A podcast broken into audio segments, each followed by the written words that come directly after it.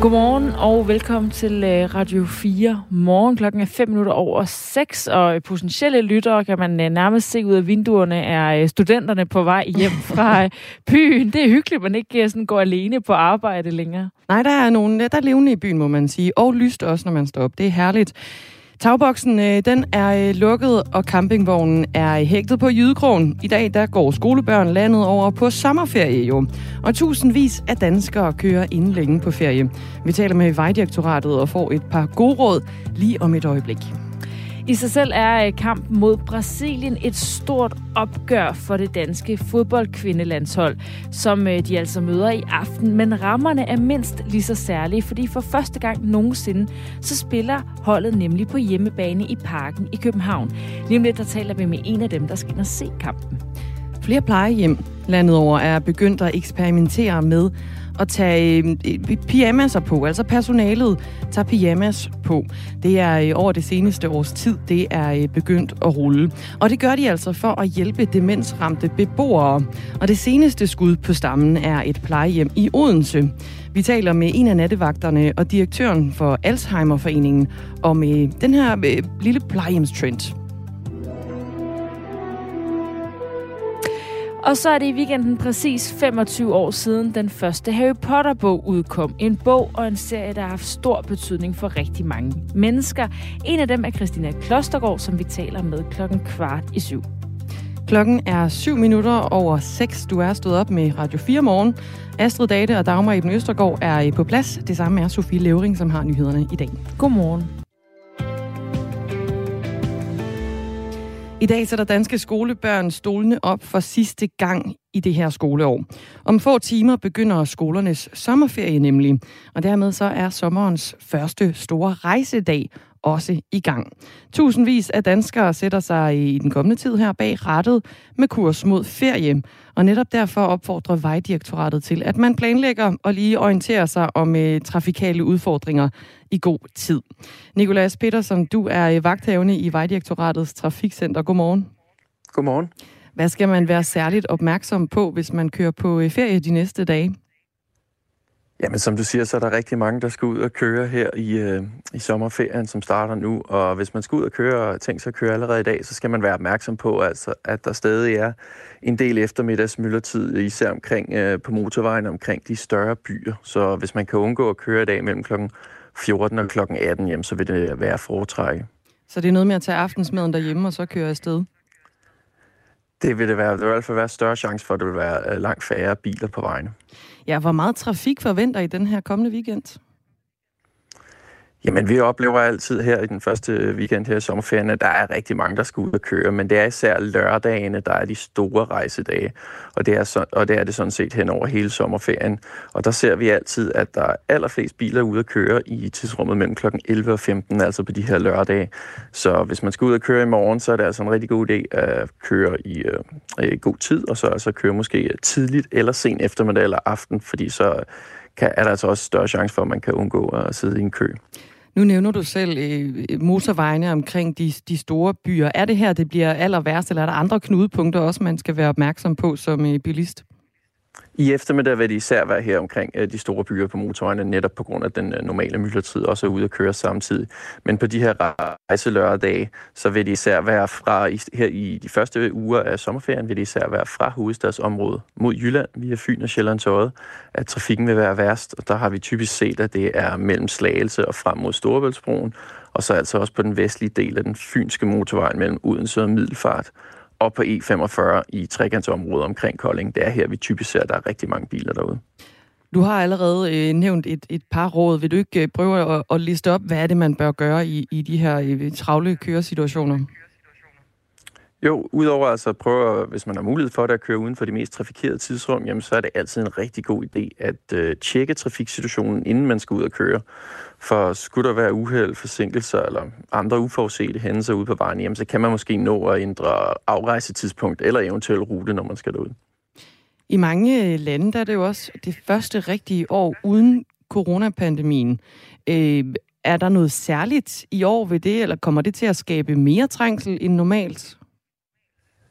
Det er meget svært at spå om. Det er lidt en joker her også i år, at vi så i corona, at der var rigtig meget trafik på de danske øh, motorveje især, og, og i sommerhusområderne, fordi der var så mange danskere, der holdt ferie i Danmark og tog bilen.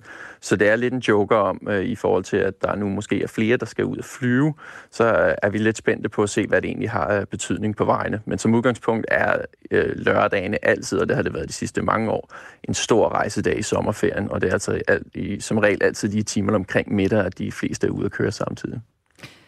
Der er jo øh, nok ganske mange også, øh, apropos corona, er, er ved at være overstået, der pakker tagboksen eller campingvognen også kører ned igennem Europa i løbet af, af de næste par uger. Hvad er det, man skal være særligt opmærksom på, hvis man for eksempel skal ned igennem Tyskland, som jo er uundgåeligt?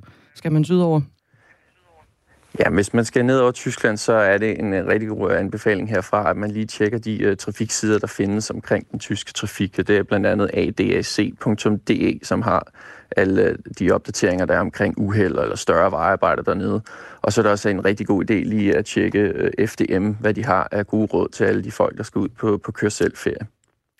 Det er jo øh, langt de fleste lørdage, som er travle i løbet af ferien, og der er jo altså en helt særlig lørdag i år, som øh, er lørdagen i næste uge, fordi der jo er Tour de France, Nicolas Petersen, og jeg ved, at I i Vejdirektoratet har brugt lang tid på at forberede den her dag. Er der noget, du sådan er bekymret for den her lørdag, hvor øh, der jo bliver kørt cykelløb, og øh, derfor også er et øh, tidsrum af dagen, hvor Storbæltsbroen er lukket? Det, er, det, det bliver en dag med utrolig meget trafik på vejene, og som du siger, så er Storebæltsbroen lukket øh, i øh, tidsrummet fra kl. 13 til 18, og motorvejen, der faktisk fører frem til, motorvej, øh, til Storebæltsbroen, er spærret fra 12.30. Så det er jo lige det tidsrum, langt de fleste mennesker øh, normalt er ude og skal køre på ferie. Så det forventer vi selvfølgelig vil give nogle problemer med vores anbefalinger lige præcis den lørdag, det er, at man faktisk prøver, helt prøver at undgå at køre lørdagen, hvis man har mulighed for det, og så eventuelt øh, tage på ferie øh, fredag eller søndag. Det er klart, når vi så prøver at skubbe trafikken ud på de andre dage, så kan man jo også forvente, at der vil være rigtig meget trafik der. Men som udgangspunkt, fordi Storebæltsbroen er lukket på lørdag, netop i det tidsrum, hvor vi normalt ser rigtig meget rejstrafik, jamen så anbefaler man faktisk at prøve at køre en anden dag, hvis man har mulighed for det. Så det sidste råd her, altså lørdag den 2. juli, der, øh, der skal man helst blive væk fra vejene, Nikolas Petersen. Tak fordi du var med, vagthavende Nej, du har lige et enkelt sms måske? Nej, der er ikke kommet nogen sms'er. Vi siger bare øh, øh, tak til Nikolas Petersen, vagthavende i øh, Vejdirektoratets Trafikcenter, for lige at give os en update på, øh, på, hvad vi skal være opmærksomme på, når vi skal afsted på, øh, på sommerferie. Jo ældre vi bliver, jo større er sandsynligheden for, at vi krasser af. Det er ikke nogen øh, overraskelse, tænker jeg. Altså normalt så er det sådan, at mennesker lever 25-30 år, og så begynder det langsomt at gå ned ad bakke for kroppens celler, og man skal også gøre noget ekstra for at passe på sine muskler osv. Men et øh, forskningshold fra SDU har undersøgt øh, skildpadderne, og der ja. viser det sig, at øh, den gennemsnitlige risiko for at dø ikke stiger med alderen. Ja. Det vil altså sige, at hvor det her med aldring som koncept er en uundgåelig del af de fleste, ja, af alle menneskers liv, men også de fleste dyrearter, så kan skildpadder, hvis de er i meget beskyttede miljøer, for eksempel i zoologiske haver, øh, ligesom øh, være et sted, hvor at risikoen for at dø ikke stiger i takt med, at de bliver ældre. Er det noget på sådan et øh, celleniveau, eller er det bare fordi, de ikke har nogen, øh, altså der ikke er nogen rovdyr, der for eksempel kan gå efter dem? Det er et godt spørgsmål. Jeg ved ikke, øh, jeg har ikke øh, læst mig ind på studiet, men jeg, jeg ved ikke, det kan godt være, altså du tænker, om det er noget psykologisk stress, altså, som gør, at når de ikke er i fare, så, øh, så bliver de ikke stresset, og så på den måde dør de ikke. Altså det her, det er et studie, der er lavet fra SDU. Der er en, der hedder Fernando Colquero, som står bag det. Men der er andre aldringsforskere i Danmark, blandt andet en, der hedder Suresh Rassan, og han synes, ikke, det er så opsigtsvækkende, at hvis de lever i øh, beskyttet liv, altså i zoologisk have for eksempel, at de så bliver ældre. Altså han sammenligner lidt med, vi mennesker er jo også blevet ældre, fordi vi lever mere beskyttet. Øhm, så på den måde, så er det måske egentlig ikke så overraskende, og det kan være lidt svært at undersøge de her skildpadder, fordi at det, de data, man har set på, det går en levetid på 80 år. Men der er eksempler på, at skildpadder lever 200 år. Så det her med ligesom at kunne beregne i den der aldringsproces, er måske også lidt svær. Men de mener i hvert fald selv, at, øh, at de ligesom kan se også på øh, skildpadder, der lever kortere tid, at ja, det må nok være, altså nej, det, det skal jeg ikke udtale mig om, men at man ligesom, at det her med, at man ligesom ældes i kroppen eller i skildpadden, at det, det gør de ikke, når de er i beskyttede miljøer. Og de har undersøgt utrolig mange, 52 forskellige skildpaddearter fra 1.300 zoologiske haver og akvarier rundt omkring i verden. Så skildpadder, de ældes ikke lige så hurtigt, hvis de lever i beskyttede miljøer? Nej. Det er fordi, de ikke har det så mega hårdt. Nej, det er det. Det er det. Det er det. Ja. Det er nemt. Lidt ligesom os. Vi hygger os også for meget, så bliver vi mega gamle. Præcis. Gennemsnitslevealderen bliver ved med at stige og stige og stige. Vi er også lidt en zoologisk have på en eller anden måde. Vi har det for godt. ja.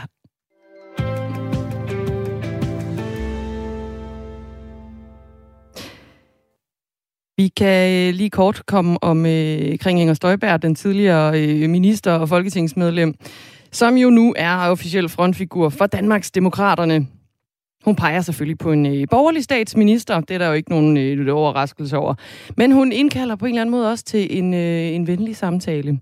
Hun opfordrer i hvert fald Venstres formand, Jakob Ellemann Jensen, og også øh, konservativs formand, Søren Pape Poulsen, til lige at mødes og finde ud af, hvem af de to, der egentlig skal være øh, den blå fløjs statsministerkandidat. Og det er selvfølgelig en invitation, som også indebærer hendes øh, yndlingsdrik. De to kampagner, de må jo ligesom selv få, få afgjort, øh, hvem, hvem, hvem, man, hvem, hvem stiller op øh, overhovedet. Og det er vist ikke mig, der skal afgøre det. Øh, og så kommer det jo til at handle fuldt og helt om, hvad det er for en politik, øh, der skal gennemføres, og hvem der vil, øh, af de to, der vil øh, gennemføre hvad. Og så må vi jo drikke en masse Cola Zero og tage en god snak om det, og så se, øh, hvor det, det ender henne. Ja, Jakob Ellemann Jensen, Søren Pape Poulsen og måske lige Inger Støjberg ind i mixet sammen med en øh, omgang øh, Cola Zero. Hun er altså kendt for den her rimelig store tørst efter Cola Zero, Inger Støjberg. Og det er simpelthen, fordi hun skal lige sådan mærke vandene i forhold til, hvem hun skal pege på.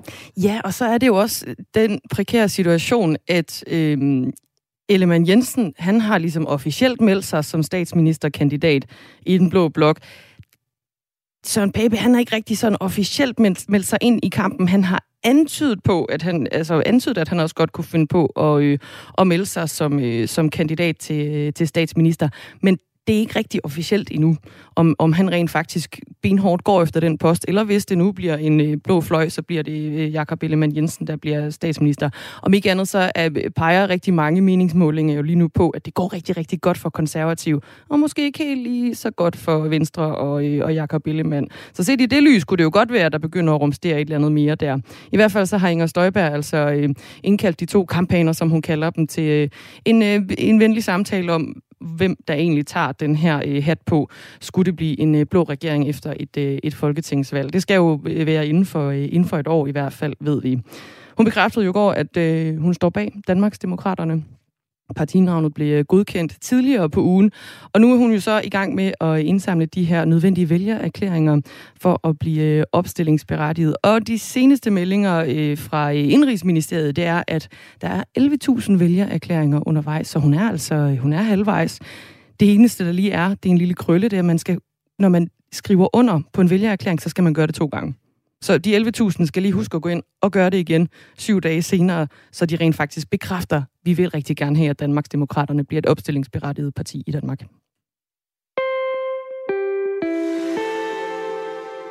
Det danske fodboldkvindelandshold skriver historie, når de møder Brasilien til en testkamp i aften kl. 19. Det bliver nemlig første gang, at kvinderne skal spille på hjemmebane i parken i København. I, øh, og ifølge Dansk Boldspilunion, så er der allerede solgt over 20.000 billetter til kampen. Og det er altså over det dobbelte af den sidste tilskuerrekord for kvindelandsholdet. En af dem, der skal med som tilskuer, er Clara Lucia Tonnisen. Godmorgen. Godmorgen. Hvad betyder det, øh, at jeg skal lige have din øh, titel på, du er projektleder af Global Goal World Cup, som er sådan en særlig kvindeturnering i fodbold, der sætter fokus på FN's verdensmål. Og hvad betyder det for dig, at kvinderne for første gang spiller i parken i København? Jamen, det er jo øh, helt enormt stort. Øh, jeg er selv øh, fodboldspiller, og det har været en et drøm siden barns barn. Og øh, at den er kommet så tæt på nu, og at det faktisk sker, øh, det er helt fantastisk. Og du skal som sagt afsted med øh, nogle andre øh, kvinder fra det her Global Goal World Cup. I har fyldt en bus og kører fra Aarhus senere i dag kl. 13. Hvad har I gjort for at forberede jer til kampen i aften? Hvad vi har gjort? Øh, vi har talt ned, vi har øh, hørt en masse podcast, vi har øh, været simpelthen så glade for, at der jo faktisk har været enormt stor fokus på øh, kampen. Øh, så ja, vi har bare fulgt med og glæder os nu. Ja. Som en, der sådan selv spiller fodbold, hvordan har du oplevet forskel på den opmærksomhed, der har været på øh, kvindelandsholdet og kvindefodbold? Undskyld, hvad sagde du? Hvordan har du oplevet, at den her opmærksomhed for kvindefodbold har ændret sig? Øhm, jamen, den har jo ændret sig på enormt mange fronter, og jeg tror, det er derfor, at, at det lykkes nu. Øh, jeg tror, øh, jeg tror, at kampen i Camp Nou i Barcelona med, med en tilskuerrekord på 91.000, jeg tror, det var the tipping point, som gjorde, at, at øh, man i Spanien og hele verden fandt ud af, hey, der er faktisk... Øh, folk har lyst til at se øh, fodbold øh, spillet af kvinder, og der er øh, ja, der er ligesom øh, efterspurgt, vi kan, vi kan fylde stadioner, stadioner, og jeg tror, det er derfor, øh, parken er blevet åbnet op for de danske landsholdsspillere i dag. Der er jo også øh, et øh, godt fyldt stadion i parken. Der er i hvert fald solgt 21.700 billetter til kampen ifølge DBU. Hvordan vurderer du Danmarks chancer for at vinde? Uh, jeg tror, de er rigtig gode. Jeg tror, vi har et enormt stærkt øh, hold, der gør klar til EM. Og øh, jeg tror, en rigtig skøn blanding af en god øh, rutine, som har spillet øh, sammen i enormt mange kampe, har rigtig mange landsholdskampe sammen øh, bag sig. Og så en, øh, en også en, en trup med mange unge. Jeg tror, det, jeg tror, at vi øh, står godt i dag lød det altså fra Clara Lucia Tonnisen, som er projektleder af Global Gold World Cup, en uh, særlig kvindeturnering i fodbold, som sætter fokus på FN's verdensmål, og som altså skal afsted og se kampen. God uh, kamp og god tur til dig. Tak for det. Og så kan jeg sige godmorgen til dig, Niklas Stein, du er sportsjournalist i Radio 4. Godmorgen. Opgøret er jo i gåsøjne kun en øh, testkamp for Danmark, inden at EM for alvor begynder i England i juli. Hvorfor tiltrækker den her kamp alligevel et rekordstort publikum i aften? Det gør den delvist, fordi de endelig har fået lov, øh, kvindelandsholdet, og så delvist, fordi der bliver investeret og gjort rigtig meget for kvindefodbold, både i Danmark, men også øh, globalt set lige for tiden, eller i hvert fald øh, på europæisk plan. Der bliver investeret massivt, der bliver lavet nye store tv-aftaler, der bliver, som Clara lige var inde på, slået tilskuerrekorder overalt, ikke kun i Barcelona, man ser det i, i Norge, Sverige, øh, Danmark for nylig, øh, England, Tyskland, øh, Frankrig er der blevet slået tilskuerrekorder, så der er en eller anden form for bølge i gang, øh, i hvert fald på europæisk plan, hvor kvindefodbold lige pludselig får lov og får penge, og, øh, og folder sig som et resultat øh, øh, deraf også, også ud. Og det er så også det, vi ser. Altså, de har endelig fået lov til at spille i parken i aften. Hvorfor og, har de øh, haft lov til det før? Jamen, det er det gode spørgsmål. Det kan jeg simpelthen ikke øh, svare dig på. Altså, det skal jo siges, at øh, kvindefodbold i Danmark, igen på europæisk plan generelt, har, har jo haft trængekår i, i mange år. Vi, vi har altså jo været, må man bare sige, øh, sent øh, på den. Altså, øh, der er hele den her historie, som egentlig er meget sigende med, at Danmark jo faktisk vandt VM. Godt nok det uofficielle øh, VM øh, for kvinder i 1971 i Mexico, øh, foran over 100.000 tilskuere, hvor der var en, øh, en ung øh, 15-årig Susanne Augustensen, der scorede hat Altså, en vanvittig god historie, men dengang der anerkendte DBU ikke kvindefodbolden, øh, i hvert fald ikke på samme måde, som man gjorde i dag, så det blev aldrig rigtigt, altså der var ikke, det blev ikke sendt på tv, man, man, man, man det ikke rigtigt om det i medierne og så videre, så, så det fortæller, fortæller bare noget om, altså det er godt nok også 50 år siden, ikke? Men, men fortæller noget om, hvor meget der er sket øh, på, på de år, men de har simpelthen bare ikke fået lov, og hvorfor har de ikke det før 2022? Det, det, det, det findes der ikke et rigtig godt spørgsmål på, synes jeg, eller svar på, synes jeg faktisk ikke. Hvorfor er det så, at opmærksomheden er kommet nu, at der nu er så stor opmærksomhed på øh, kvindelandsholdet i fodbold, i forhold til, hvad der har været på tidligere internationale turneringer? Det, det var simpelthen bare tid, øh, tror jeg. At de, altså, fodbolden bliver styret, øh, i hvert fald på, på globalt og europæisk plan, af, af, af nogle lidt konservative støvede organisationer, som, som i hvert fald ikke har været sådan på, på fronten i forhold til at, øh, at, at gå nye veje i forhold til ligestilling og menneskerettigheder, klima, bæredygtighed, alle de her ting, som der er bevægelser i verden generelt. Det er ikke fordi, at fodbolden sådan går ind og, og, og tager styring om øh, de ting. Så de har jo også set, at der længe har været en, ligestillings, øh, en ligestillingskamp og bevægelse øhm, og at der også skulle ske noget på den front på fodbolden. Man kunne spørge, hvorfor kom den ikke for fem år siden, måske for ti år siden, eller sådan noget. Men nu, nu er den så kommet nu. Altså nu bliver der lavet de her store aftaler. Øh, det europæiske fodboldforbund, UEFA, begynder at, at lave de her, øh, hvad kan man sige, pyramideplaner i forhold til fodbolden. Pyramideplaner økonomisk lyder ikke som nogen gode ting. Det er lige det her øh, tilfælde, fordi øh, de, de poser penge, som er i toppen af fodbolden, begynder at rasle lidt ned, og, og, og, og man begynder at få et, få et, få et lidt mere, øh, lidt mere, et bedre økosystem for, hvad angår øh, det pengemæssige på kvindefodboldsiden også nu. Altså, der begynder at komme flere penge i det. Forbundene, øh, både de store europæiske, men også øh, de danske øh, for eksempel, og de nationale forbund rundt omkring, begynder at poste flere penge i det. Og vi kender jo især i dag, eller vi ved fra fodbolden, at penge er det, der skal til for at udvikle øh, sporten. Og det, det, der, der sker bare rigtig meget, og det er, en, det, er en, det er en bølge, som man kan sige, det, det, det ser heldigvis ikke ud til, at, at vi ser ud til, at den bølge er, er toppet lige nu. Der er stadig en masse ting i gang, og, øhm, og, og hvorfor det kommer nu, det, det har jeg som sagt, altså jeg har, jeg virkelig svært ved at svare på det, men, men det, er, det, er bare, altså, det er bare realiteten, det kommer nu. Ja, for hvis man nu øh, så på øh, fodbold som et marked, så vil man tænke, der er der et kæmpe øh, sådan et nyt marked, et potentielt marked, også i forhold til, hvad man kan tjene og så videre, i det her kvindefodbold, de ikke rigtig har grebet til før.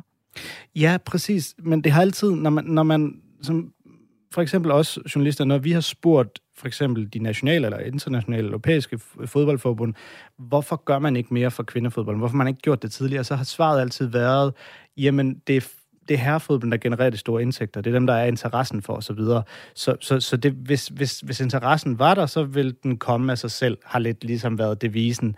Men, men så man ligesom også, det er ligesom begyndt at gå op for nogen, at man har jo altid givet herrefodbold mere fra start, og ikke, altså, det har været sådan et ulige forhold. Øh, altså, det er jo en, det er jo en ligestillingsdebat øh, generelt, og, og man er ligesom nået frem til, at okay, måske hjælper det heller ikke, hvis vi overhovedet ikke giver kvindefodbold noget. Måske skal vi begynde selv fra for eksempel forbundets side at skubbe til med nogle øh, salvandsindsprøjtninger økonomisk, og det er så det, man endelig er begyndt at gøre nu, og man må jo bare sige, at kvindefodbolden griber det. Man kan se det derude. Altså, det er jo ikke, det er jo ikke opfundne billetter. Det er jo mennesker, der sidder derude og køber billetterne og ender med at komme på stadion.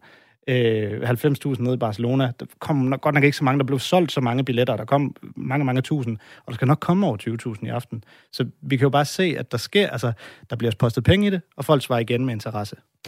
Og det betyder altså også, at det danske kvindelandshold for første gang kan spille i parken, når de møder Brasilien, som er et af verdens bedste hold. De har vundet det sydamerikanske mesterskab syv gange og hentet VM-sølv i 2007, og både i 2004 og 2008, der vandt de også OL-sølv. Og lige nu er rangeringen, at Danmark ligger nummer 15, og Brasilien ligger nummer 9. Altså, har Danmark chance for at vinde? Ja, det er egentlig det, det er tæt på en jævnbyrdig kamp, sådan, hvis man ser isoleret på kampen i aften. Det er jo kun en testkamp, så der er, også, der, er, der er også nogle ting med, at, at der skal prøves nogle ting af og laves en masse udskiftninger, og trænerne skal se, hvad, de, hvad de, vi har inde, især det danske landshold, hvis vi skal til EM lige om lidt, skal se, hvad altså landstræner Lars Søndergaard skal se, hvad han har at gøre med. Så det mudrer altid billedet lidt. Men Brasilien er øh, både traditionelt, men også lige nu en lidt bedre, øh, lidt bedre fodboldland, også på kvindedelen, end Danmark er. Så, så øh, der er en lille favoritværdighed øh, til, øh, til Brasilien, men Danmark har en chance for at vinde, bestemt. Og så er det så den 8. juli, de rigtige kampe, skulle jeg til at sige, går i gang, når Pernille Harder og resten af truppen tager til England og skal spille første gang mod Tyskland, og så er de i gruppe med Spanien og Finland. Hvor langt vurderer du, at det danske hold kan gå? Uh, jeg må alligevel være lidt pessimistisk, fordi øh, Spanien er de store favoritter, og øh, Tyskland er også en af, af favoritterne, og der er to hold, der går videre for gruppen, så det er, Danmark har været enormt uheldig med deres gruppe øh, lodtrækning, så, øh, så, så de skal faktisk overraske, hvis de overhovedet skal gå videre for gruppen. Men det er stadig sådan ret jævnbyrdigt blandt de her landshold i, øh, i kvindefodbold, så, øh, så, så, så der er en stadig der er en okay chance. Og hvis de går videre for gruppen, så har de jo allerede gået videre blandt to af de bedste mandskaber. Så, så er der sådan set ikke nogen øh, barriere for, hvor langt de kan komme. Vi starter med toppen i øh, den her turnering. Præcis. Niklas Stein, sportsjournalist på Radio 4. Tak fordi du var med. Selv tak. Lige om lidt skal vi have en omgang nyheder med øh, Sofie Levering her i Radio 4 morgen. Og du kan altså øh, sende sms'er ind til os. Vi sidder klar til at øh, tage imod. Det er som sædvanligt på nummeret 1424. Efter nyhederne, så skal vi tale med Belinda Brødsgaard, som er nattevagt på Marienlund plejehjem i Odense. Og vi skal tale med hende, fordi hun øh, den seneste, det seneste års, øh, det seneste stykke, stykke tid er begyndt at hoppe i en øh, pyjamas om natten, når hun øh, møder ind på arbejde. Vi skal høre, hvordan, øh, hvordan det fungerer, hvordan det foregår, når man møder de ældre i en pyjamas. Sofie Levering har nyhederne i Radio 4 morgen. Nu klokken er halv syv.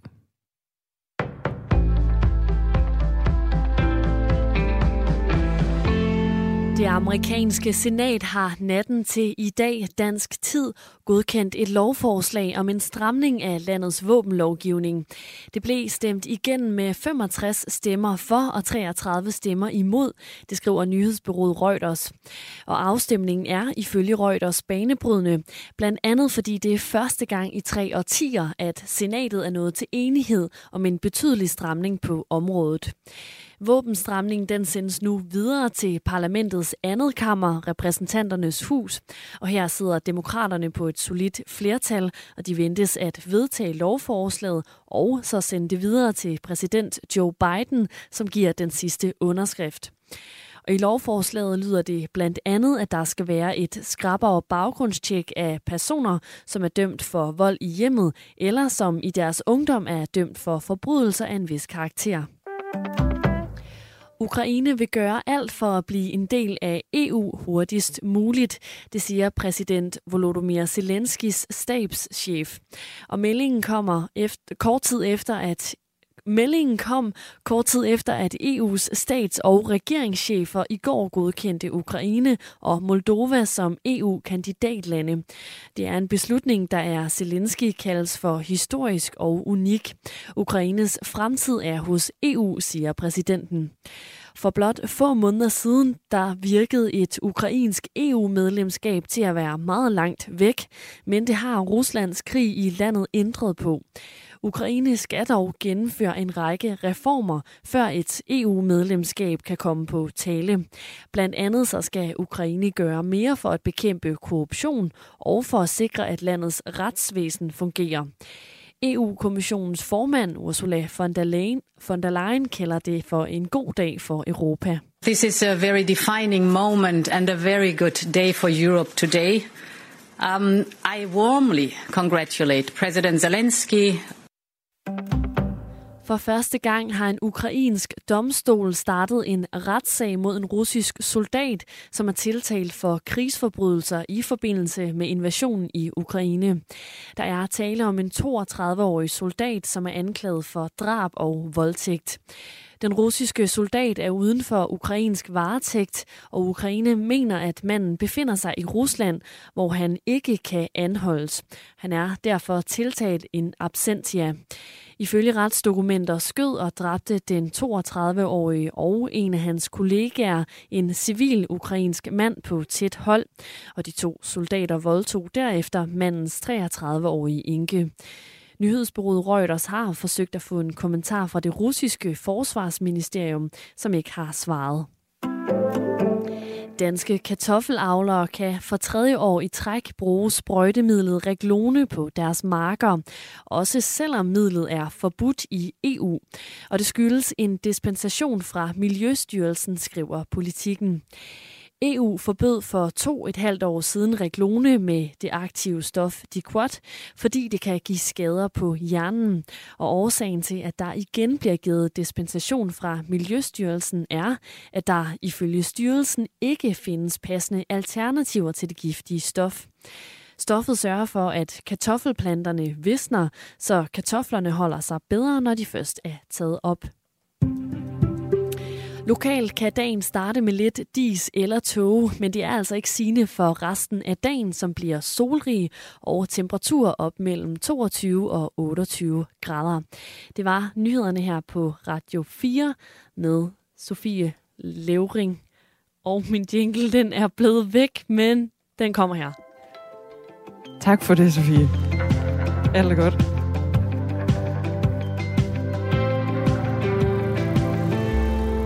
Klokken er 4 minutter over halv syv, og om 10 minutter, der skal vi altså kaste os over Harry Potter, fordi det er 25 år siden den første bog udkom.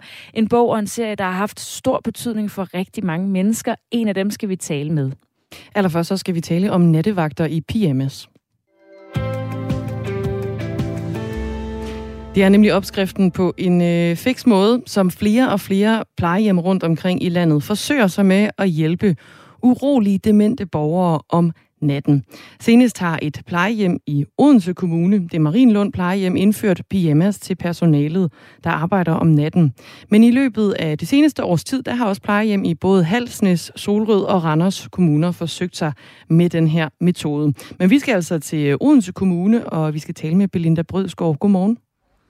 Godmorgen. Du arbejder nemlig som nattevagt på Marienlund plejehjem.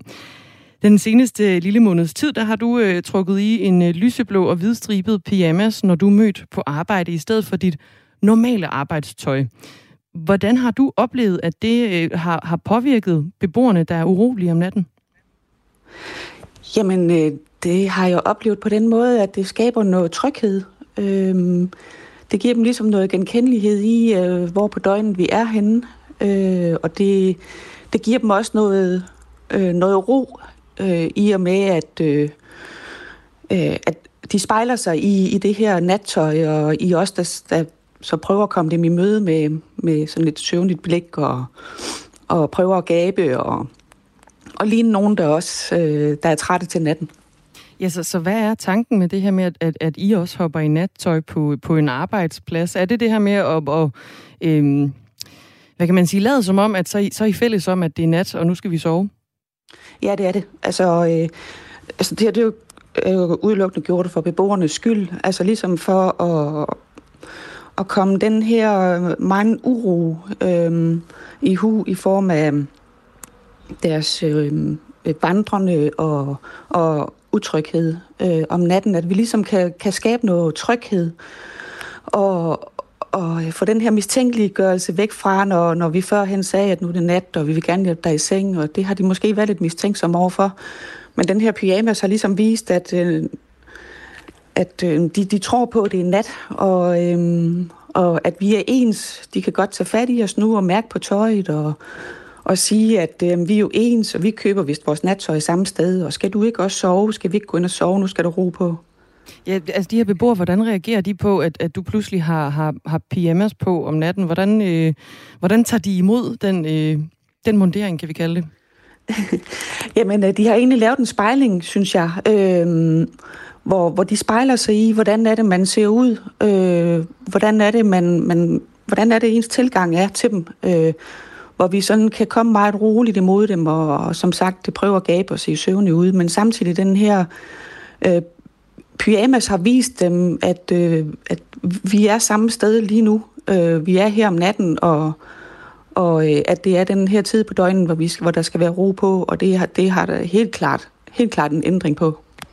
Så, de, så de, det er jo lidt et skuespil, du også øh, stiller op, øh, Belinda Brødskov, nattevagt på Marienlund Pleje i Odense. Det er jo sådan lidt et skuespil, det her med at komme ind i nattøj, og også øh, virke som om, man altså er, er, er klar til at gå i seng, og går og, og gaber. Køber de det skuespil? De ældre borgere? Jeg ved ikke, om jeg vil kalde det et skuespil. Jeg vil kalde det en, en anden pædagogisk tilgang i forhold til at øh, til førhen. Altså, øh, om de køber den... Øh, altså, det de gør, det er jo, at, øh, at de ser, hvad er det vedkommende gør, som kommer mig i møde nu. Og, øh, og de også øh, ligesom mærker den her ro. Det er i hvert fald tydeligt, at der er sket en ændring hos, øh, hos mange af dem i forhold til den her vandring ud på gangen og, og, og råben og, og sådan nogle ting. Der er kommet meget mere ro på, der er meget mindre vandring, og der er meget mere fysisk... Øh, altså, de forsøger den, den her fysiske kontakt nu, hvor, hvor de gerne vil holde i hånd, og vi lige kan sidde på sengekanten lidt, og hvor de så siger, at nu skal vi også sove. Øh, der er sket en kæmpe ændring på, på relativt kort tid. Ja, så kan du mærke sådan generelt, at, at øh, beboerne måske også har fået det, fået det bedre, altså fordi så har de den her nattero, og de får måske også øh, det mere søvn. Ja, det kan jeg, og altså selvfølgelig vil vi aldrig komme udenom, at de måske har haft en dårlig dag, eller øh, der har været sket et eller andet, øh, som, som, som de måske ikke lige kan få rettet op på. Øh, men det er helt klart, at overordnet set, der er sket en, en, en kæmpe forandring, og, og, øh, og de siger også, vi har en anden beboer, som, som kommer ud om natten på, på gangen, og som, som siger, jeg ved godt, vi skal sove nu, men må jeg lige få noget at spise, og gå du bare i seng igen. Mm. Altså den her, øh, hvis man kan nå at tage det i opløbet, inden de bliver, inden de bliver frustreret eller bliver ked af det, øh, det synes jeg i hvert fald gavner dem rigtig, rigtig meget. På nuværende tidspunkt der er initiativet her med pyjamaser til øh, nattevagterne en forsøgsordning på plejehjemmet i øh, Odense, hvor Belinda Brødskov altså arbejder. Og det øh, skal i første omgang køre året ud, og så vil man evaluere og kigge på, om det giver mening at, øh, at blive ved med at, at brede det her ud. Belinda Brødskov, kommer det bag på dig, at, at sådan noget som at hoppe i en pyjamas kan, kan rykke så meget? Ja, det gør det lidt.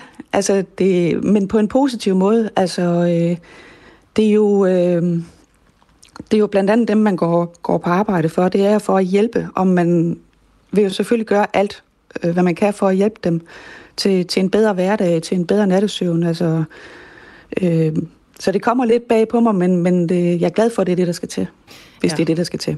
Og jeg ved også, at jeg er i gang med at indsamle noget data på, hvordan det her det rent faktisk virker på, øh, på, på i hvert fald dit plejehjem, og det bliver jo ved året ud. Belinda Brødsgaard, du skal have øh, tak, fordi du var med her til morgen. Altså nattevagt på Marienlund plejehjem i øh, Odense. Vi kan også sige godmorgen til Nis Peter Nissen. Godmorgen. Direktør i Alzheimerforeningen.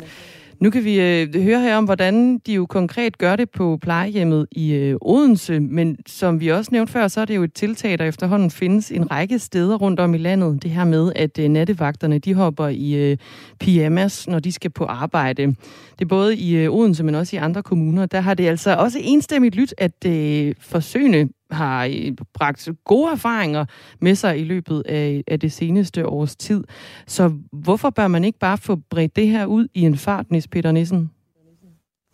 Altså det er rigtig øh, fornuftigt, det der foregår på, på Marienlund øh, Plejecenter, og som Belinda Brødskov siger, at den metode, man anvender, det øh, som hun kalder spejling, altså det, at man imødekommer øh, personer med demenssygdom, så at sige, på deres banehalvdel, det er en velkendt metode inden for demensplejen. Øh, så vi synes, det er rigtig positivt, at øh, personalet er kreativ og prøver at finde metoder, sådan så vi kan undgå, at øh, personer med demenssygdom om natten bliver urolige, eller der sker andre ting, så det er positivt.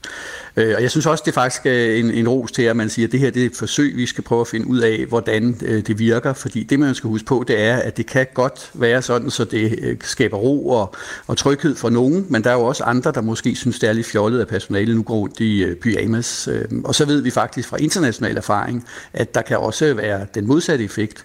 Altså at personer med demenssygdom øh, bliver skræmte og, og spørger, hvor er personalet? fordi de ikke har det tøj på, som de normalt har. Så, så det handler om her at være meget øh, opmærksom på, hvordan det enkelte menneske øh, med demenssygdom reagerer på det, og så faktisk øh, dokumentere lidt med det her forsøg, jamen øh, hvor er forbedringerne? Øh, øh, der blev snakket om, at der er mindre vandring. Er det rigtigt? Øh, spørgsmålet om, er der mindre øh, tidspunkter, færre tidspunkter på døgnet, hvor de, øh, hvor de øh, øh Øh, hvad hedder det, vågner og bevæger sig ud og, og så videre. Altså være meget, meget øh, minutøs med at få at registrere, hvad er det egentlig for nogle forandringer, man opdager. Og så er det rigtigt, når man så har gjort det, øh, og går ned og vurderer og kigger på det, så kan man tage stilling til, for eksempel i Odense Kommune eller andre steder, om at sige, at det er en metode, som vi kan gå ind på, på linje med alle de andre metoder. Men det vigtigste er at være opmærksom på, at mennesker med demenssygdomme er forskellige, og derfor så er der også behov for forskellige tilgange, sådan som man imødekommer hvert enkelt menneske, øh, også selvom man har en demenssygdom. Burde man alligevel ikke få det øh, bredt ud til lidt flere plejehjem, så man så trods alt kan indsamle det mere data, som jeg også hører, du efterspørger her, Nis Peter Nissen? Jo, hvis det var, at det her skulle være noget, vi så at sige skulle bruge på alle plejehjem, så vil vi anbefale, at man laver et lidt større og lidt mere, øh, hvad skal vi sige, organiseret forsøg, hvor man, hvor man øh, sammenligner plejehjem, hvor man har det her med, og med plejehjem, hvor man ikke har det, så kan vi se, om det reelt har en effekt, eller det bare er tilfældigheder. Og det, man skal huske på, det er, at når medarbejdere, det roser vi rigtig meget, og plejehjem er innovative og kreative og finde nye metoder, så bliver man jo også meget begejstret for det, man selv går og tænker på. Og så er det man måske ikke helt så øh, øh, omhyggelig med at også at registrere der, hvor det ikke går helt som, som planlagt. Så, så der tænker vi, at hvis før man begynder at lave det her til en anbefaling, man skal bruge på alle plejehjem, så er der behov for lidt mere viden om den her metode faktisk er øh, lige så effektfuld, som, øh, som øh, de første tegn tyder på. Altså erfaringerne fra udlandet er, at der er både en positiv, meget positive øh, erfaringer, men der er også desværre de modsatte, at beboerne bliver lidt bange, lidt skræmte, fordi hvor er personale, der skal passe på mig. Og du siger, Peter Nissen, direktør for Alzheimer's Foreningen, at det er vigtigt at tage hensyn til den enkelte, og hvordan den enkelte ligesom reagerer på det her. Men hvordan kan man så i praksis som personale til gode se det, hvis, hvis pyjamas er en del af sådan, den pædagogiske tilgang? Skal man så skifte tøj løbende? Man skal altid sørge for at have en behandling, der passer til den, og pleje, der passer til den person, det er. Øh, det er derfor, vi blandt andet, øh, øh, altså det er jo beboernes egen boliger, det er derfor, at, at Men hvad, er, hvis, hvad, hvis, hvad hvis de har to boliger, hvor i den ene, der er der en, der godt kan lide, de kommer i nattøj, og den anden kan ikke lide det? Så bliver man nødt til at have øh, personale, der har forskellige tøj på. Altså pointen her handler om, at, at det gør vi jo alle sammenhæng. Man skal sørge for, at den behandling og pleje, øh, der foregår på øh, et plejecenter og andre steder, at den er tilpasset det enkelte menneske. Det sådan er det, og, og det bliver man nødt til. Det er jo også derfor, at man laver det, der hedder en personcentreret øh, indsats. Det er øh, en, af, en helt grundlæggende øh, præmis i, i det måde, vi arbejder med mennesker med demenssygdom på. Du bliver nødt til at se det enkelte menneske, øh, der har en demenssygdom. Du bliver også nødt til at se, hvad det er for et menneske. Vi snakker om, at man arbejder med livshistorier, hvor man er, er meget opmærksom på, hvad er det for et liv, den pågældende person har haft, før vedkommende flyttede på plejehjem. Og så tilrettelægger man øh, indsatsen derefter. Og det skal man også gøre i, i det tøj, som personalet øh, bruger, hvis man bruger det som en metode, øh, og det er jo det, man gør her. Der bruger man en metode, og der må vi sige, one size doesn't fit all. Man bliver nødt til at have et individuelt hensyn, også til mennesker med en sygdom sagde Nis Peter Nissen, der er direktør i Alzheimerforeningen. Og vi kan lige sige, at det ikke er alle kommuner, der systematisk har indsamlet data under forsøgene med nattevagter i PMS. Men i øh, Odense Kommune, der har man altså sikret sig, at der er den her prøveperiode, der i løber året ud, der bliver der indsamlet en række oplysninger. Og her der vil man øh, blandt andet holde øje med, hvordan antallet af kald til personalet ændrer sig. Man vil også kigge på, hvor ofte det er nødvendigt for en medarbejder at blive siddende hos en beboer for at skabe tryghed hos vedkommende. Og så vil man man øh, monitorerer, om der sker ændringer i, hvor meget beroligende medicin man er øh, nødt til at øh, give borgerne på plejehjemmet. Klokken er 14 minutter i syv. Du lytter til Radio 4 morgen. Det blå hjørne af Radio 4's nye debatprogram med de mest markante borgerlige stemmer. Jeg er fløjtende ligeglad med, hvilken farve folk er. Der er mange blå partier, og de langer også ud efter hinanden. Hvordan i alverden kan det være i Danmarks interesse ikke at give sig selv den mulighed? Er de overhovedet enige om noget? Det, det, det, det trigger det? mig, fordi... Er det nej, det, nej, nej, nej, lad mig nu lige tale ud. Og hvad ved de egentlig i det blå hjørne? Jeg føler en større forpligtelse til at hjælpe ukrainerne, og jeg har også en større lyst til det. Lyt med i dag kl. 11. Radio 4 taler med Danmark. I går blev det officielt, at Ukraine nu er kandidatland til øh, EU. Det har været et øh, lille stykke undervejs, men der er altså stadigvæk et, er også et stykke vej nu til, at Ukraine rent faktisk kan blive medlem af EU. Øh, Ukraine har øh, ifølge i hvert fald EU-kommissionen gennemført ca. 70 procent af de øh, fælles love og rettigheder og forpligtelser, der kræves inden for øh, EU. Men der mangler altså stadigvæk nogle reformer for, at de sådan øh, opfylder det hele helt 100 procent. Det var noget, EU-kommissionens formand, Ursula von der Leyen, hun øh, fastslog sidste uge, da øh, Ukraine blev indstillet til at blive EU-kandidatland, som de nu altså er blevet. Øh, noget af det, de mangler i Ukraine for at kunne blive medlem af EU, det er at kigge lidt nærmere på retsstaten. Det handler om antikorruption, det handler om oligarker, og så handler det om fundamentale rettigheder. Altså også nogle øh, sådan, ganske væsentlige øh, hjørnesten på en eller anden måde. Øh, I forhold til retsstaten, så øh, mangler landet blandt andet at udpege dommere til forfatningsdomstolen, lyder det. I forhold til antikorruption, så har Ukraine også oprettet myndigheder, der skal bekæmpe det, men de mangler at udpege en leder for anklagerne i antikorruptionssagerne, og så også en direktør for det bureau, som skal undersøge de her korruptionssager. Så øhm, de er der lidt af vejen, men, men har ikke nået det sådan fuldt øh, ud operationelle potentiale, som øh, von der Leyen hun, øh, hun sagde. I forhold til oligarker, så øh, har øh, de sådan set som det eneste land i det, det, der hedder det østlige partnerskab vedtaget en øh, lov mod oligarker, altså dem, som er tilhængere af formandsvælde, øh, tangerende diktatur.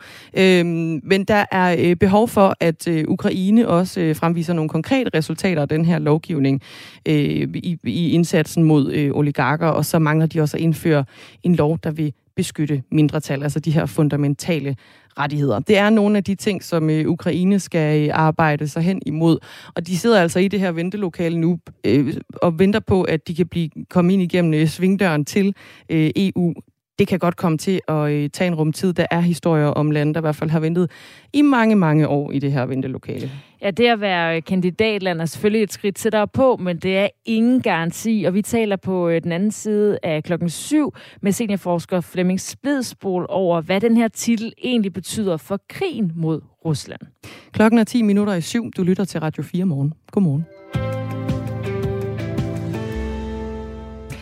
Et lyn i panden og kugle, runde briller. Mere det skal der altså ikke til, før at vi, øh, de fleste af os tænker på Harry Potter.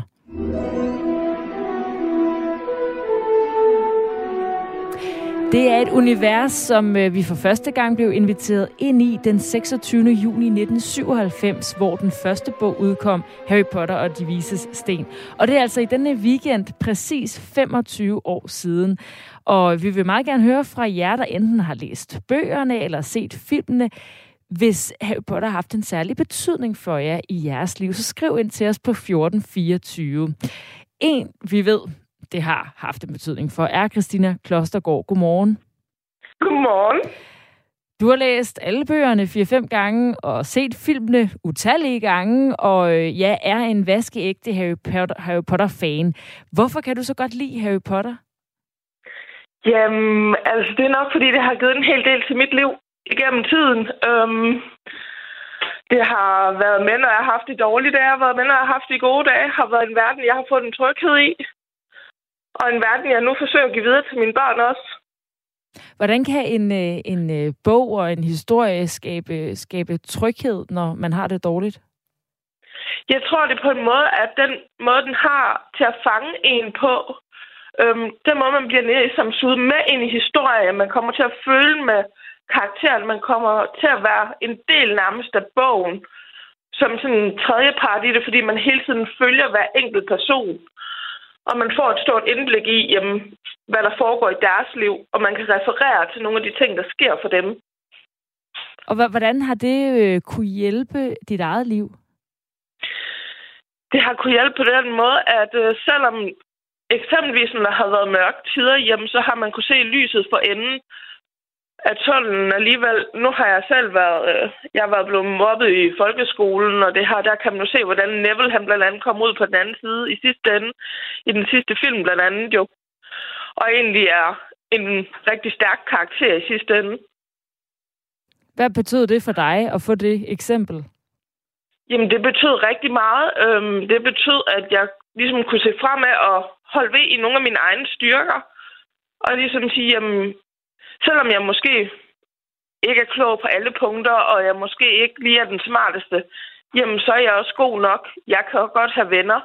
Ligesom for eksempel Neville, han havde, at han havde jo både Ron, Hermione og Harry, ikke altså? Og der er jo mange, der har det ligesom dig øh, med de her karakterer. Hvorfor tror du, at øh, at det kan give den effekt? Fordi det er jo ikke øh, personer, der findes i virkeligheden. Jeg tror, det er fordi, de er skabt så menneskelige. De virker ikke så fiktive, som så meget andet gør.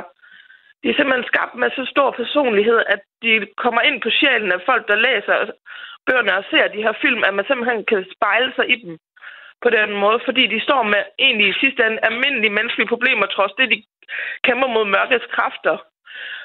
Der er noget så overnaturligt, ikke? Altså, så alligevel så kan man i tilbage dengang de blev udgivet, og så selv i dag, der kan man jo referere til det. Og hele øh, Harry Potter-serien har solgt mere end 500 millioner eksemplarer, så der er mange at referere det til. Og det er også blevet oversat til mere end 80 sprog, og derfor så er det altså også den bedst sælgende bogserie nogensinde. Og jeg taler med Christina Klostergaard, som er en af dem, der har både læst øh, bøgerne mange gange og set filmene mange gange, og øh, altså har fundet en støtte i de her historier. I dag der har du tre børn, en på tre år, en på fire og en på otte år. Hvad har du gjort for, at øh, de kender til Harry Potter? Jamen, jeg startede med at introducere dem på filmene.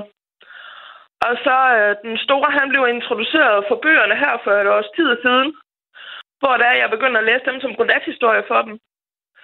Og øh, der hører hans søster også med en gang med hende på fire.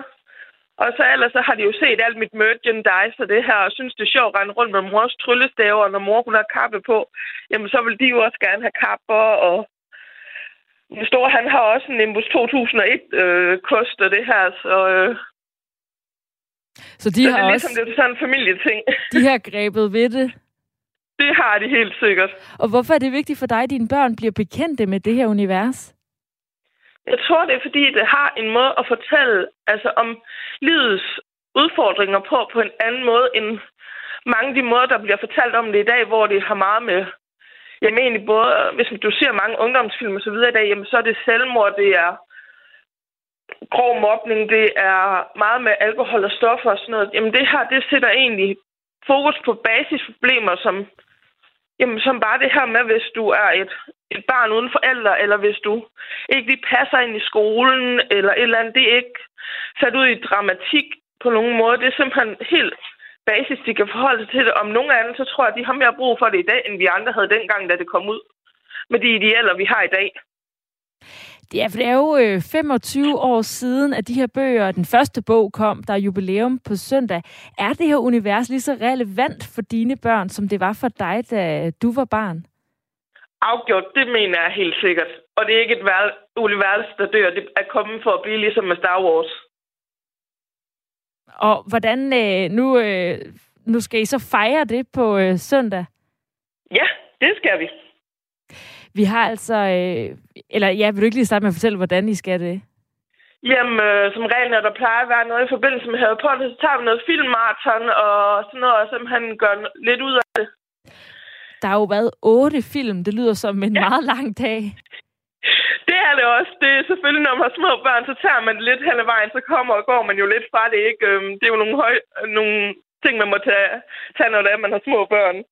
Men som regel, så sidder jeg selv den mindste er rimelig opslugt ved alle film. Og Christina Klostergaard, jeg synes lige, du skal nogle en sms med, altså høre, hvordan øh, andre har haft øh, et forhold til Harry Potter. Der er en, ja. en, en fælles fan, øh, Simon skriver, Harry Potter har betydet alt i mit liv. Alt fra barneminde og frem har haft det som forbillede i det, jeg har udviklet mig sammen med universet. Og jeg er så glad og stolt af at være, hvor jeg er i dag på grund af det. Både i virkeligheden, men også i den danske Potterheads verden. Ja, det må være en af administratorerne inde på Potterheads-gruppen. Den er jeg nemlig også i. Ja, det kan være, du kender Simon, der har skrevet ind. Ikke lige personligt, men jeg tror, jeg har skrevet med ham et par gange. Okay. Det er en fantastisk gruppe også at være i. Hvad er det for en uh, gruppe Potterheads? Jamen, det er jo en gruppe, hvor vi er, er folk, der er glade og, og fans af Harry Potter-verden, hvor vi deler jamen, alt for små til store ting i den. Så det er jo lige fra et uh, sjovt billede, man deler til uh, nu for eksempel om Secret of Dumbledore, så går man og snakker, så snakker man omkring det inde i gruppen også. De nye film her, der er kommet efterfølgende jo. Ja, for... Så det er jo lige for stort til småt jo. Ja, og selvom at det altså 25 år siden den første bog udkom, så stopper øh, universet historien altså ikke her. Der kommer stadigvæk nye film i den her serie. Christina Klostergaard, tak fordi du vil øh, fortælle om øh, din øh, hvad hedder det, fascination af Harry Potter. Det var så lidt. Tak for, at jeg måtte være med. Vi fortsætter altså også øh, historien om Harry Potter her i øh, Radio 4 morgen i anledningen af 25-året jo. Jeg kan også huske, altså da jeg var øh, 10 år, der blev mine øh, forældre skilt, og der var jeg i fuld gang med Harry Potter 3. Og jeg kan altså også huske, at jeg tænkte, i det mindste, så er der ikke en, øh, en øh, morder efter mig, og jeg har jo mine forældre. Og jeg kan faktisk synes, jeg tænkte sådan, jamen altså, i det mindste, så har jeg det ikke lige så slemt som øh, Harry Potter, der har det også øh, rimelig stramt i træerne. Ja, ah. det er jo i alle bøger, det han skal ligesom... Han kæmper konstant imod øh, døden og Lord Voldemort. Præcis, jeg tænker, i det mindste er Voldemort ikke efter mig, så det, det går egentlig fint nok. Hvor længe siden er det, du har læst bøgerne sidst? Ja, det gør sidste år. Ja. Øh, nogle af dem. Nogle af dem. Ja. ja, jeg gjorde det samme. Det er sådan en, øh, en bogserie, jeg på en eller anden måde også, altså lidt ligesom Simon skriver, øh, skriver ind, som jeg også på en eller anden måde har udviklet mig sammen med. Fordi de første bøger der kom, da man var øh, barn, ikke? og så har man jo læst dem op igennem ungdommen. Og faktisk sådan cirka også fuldt øh, alderen i Harry Potter-bøgerne på en eller anden måde. Ikke? Ja, jeg var da super skuffet, da jeg ikke fik noget brev. Ja, var du? Det her det er en øh, historie, vi taler videre om, altså Harry Potter og den betydning, som øh, den her øh, bogserie har haft, og hele det her univers har haft. Vi vil rigtig gerne også høre fra øh, dig, der lytter med. Hvad for en betydning har øh, Harry Potter haft for dig? Har du måske øh, selv læst dem? Er det noget, du læser for, øh, for dine børn?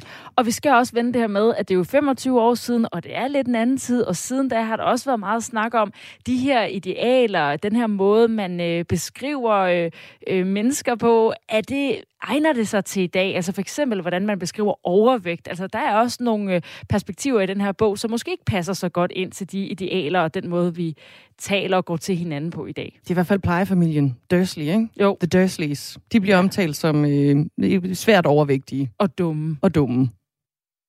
Det er øh, i øh, sidste time af Radio 4 morgen. Nu skal vi have en omgang nyheder, og så skal vi jo på den anden side lige kigge på det her kandidatskab i EU, som øh, Ukraine har opnået, og hvad det egentlig betyder, fordi det er jo ikke et medlemskab. Det er Ikke lidt, vi er interesserede, hvis I øh, følger vores regler, så kan I godt være med. Ja.